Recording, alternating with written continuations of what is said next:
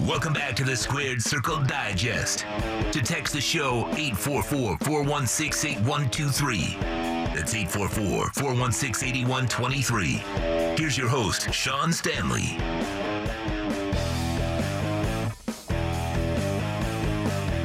Bringing you back in.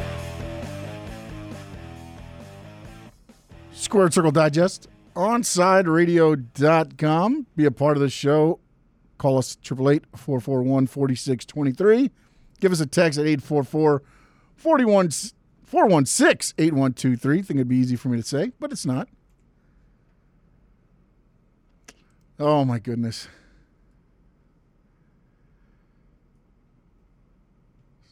I can tell you now, I'm not going to read the text that came in. I just probably lost a subscriber. At least that's what he's telling me. So, I apologize. And happy birthday, Edwin. So, moving on. Squared Circle Digest right here.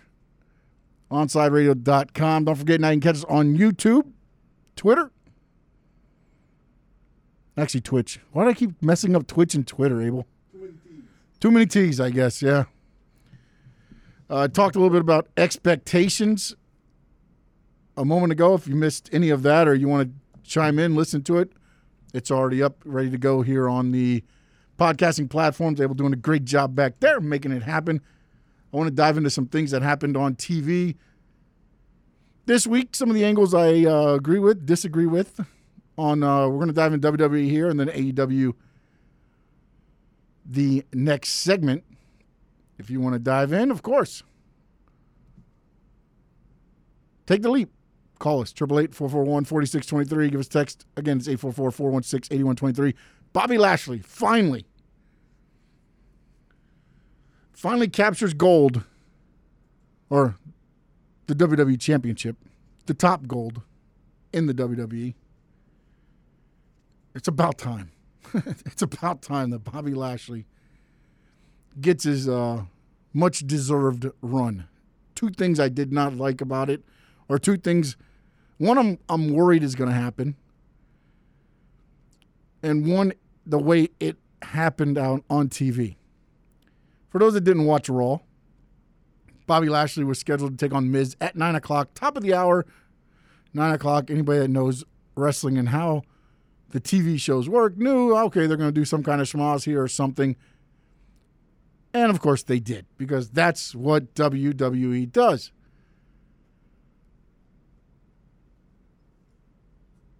Again, not an expectation. I understand how they work their program. If you watch WWE for any length of time, you know for the most part, the main event is going to be what the show's all about. And this show was about Bobby Lashley winning the WWE Championship from The Miz. So at 9 o'clock, Miz worms out of it. At 10 o'clock, I think they uh, finally announced that it's going to be the main event tonight. Lashley goes out and just squashes The Miz. And I think that's what they needed to do with that. The way they, the way they built it up the whole night, I think, was the only way that Lashley could go and win that title. He had to squash Miz because Miz was running scared, which showed he had no confidence in beating Lashley. And Lashley went in and then just destroyed him. And then they had a lumberjack match so that Miz couldn't run away anymore. Because of the nine o'clock match, which I forgot to mention, the bell rings. He rolls out of the ring, grabs the belt, and took off.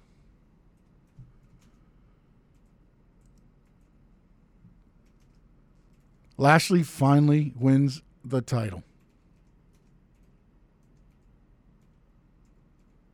Here's the one thing that I'm worried about, though. He's got the Fastlane pay per view, which we'll see how they build this up because I really think they're going to try to save McIntyre Lashley for WrestleMania. So it's going to be interesting to see how they build up the Fastlane. Does Lashley maybe Miz ask for a rematch in that match and uh, something happened there? Uh, some people were pointing toward uh, McIntyre Sheamus at Fastlane, although what I saw on Raw, a great match, but I, I, I don't know that I, that I want to watch that again on pay per view. If you gave it to me, and I get it, WWE's pay per views can be different now because for nine ninety nine a month, of course, we all know how that works. They'll be switching over to Peacock soon. But they don't really have to get you to technically buy a pay per view anymore, right? Which is also why I think sometimes the expectation thing that people have for WWE if you read between the lines, they don't really have to sell you on anything much more anymore because you already got the pay per view for nine ninety nine with all the other content. You don't have to. If you don't watch it, you don't watch it. But you're still subscribe to it. You're going to pay the money anyways. So we're, again, expectations. Mm, AEW's got to keep you in there and buying. Why? It's forty nine ninety nine for a pay per view be it every four, three to four months. But they have to meet your expectations, right? Expectations for you to purchase that. WWE doesn't. Getting back before I ran off on this trail. I'm worried they're going to have Lashley be almost a transitional champion. He'll get one pay per view and then the belt will transition back over to McIntyre at WrestleMania. I think Lashley deserves a run. And I'm not talking a two pay per view, three pay per view run. Lashley looks like a million dollars. Lashley moves like a million dollars. With the hurt business behind him, it's a billion dollars.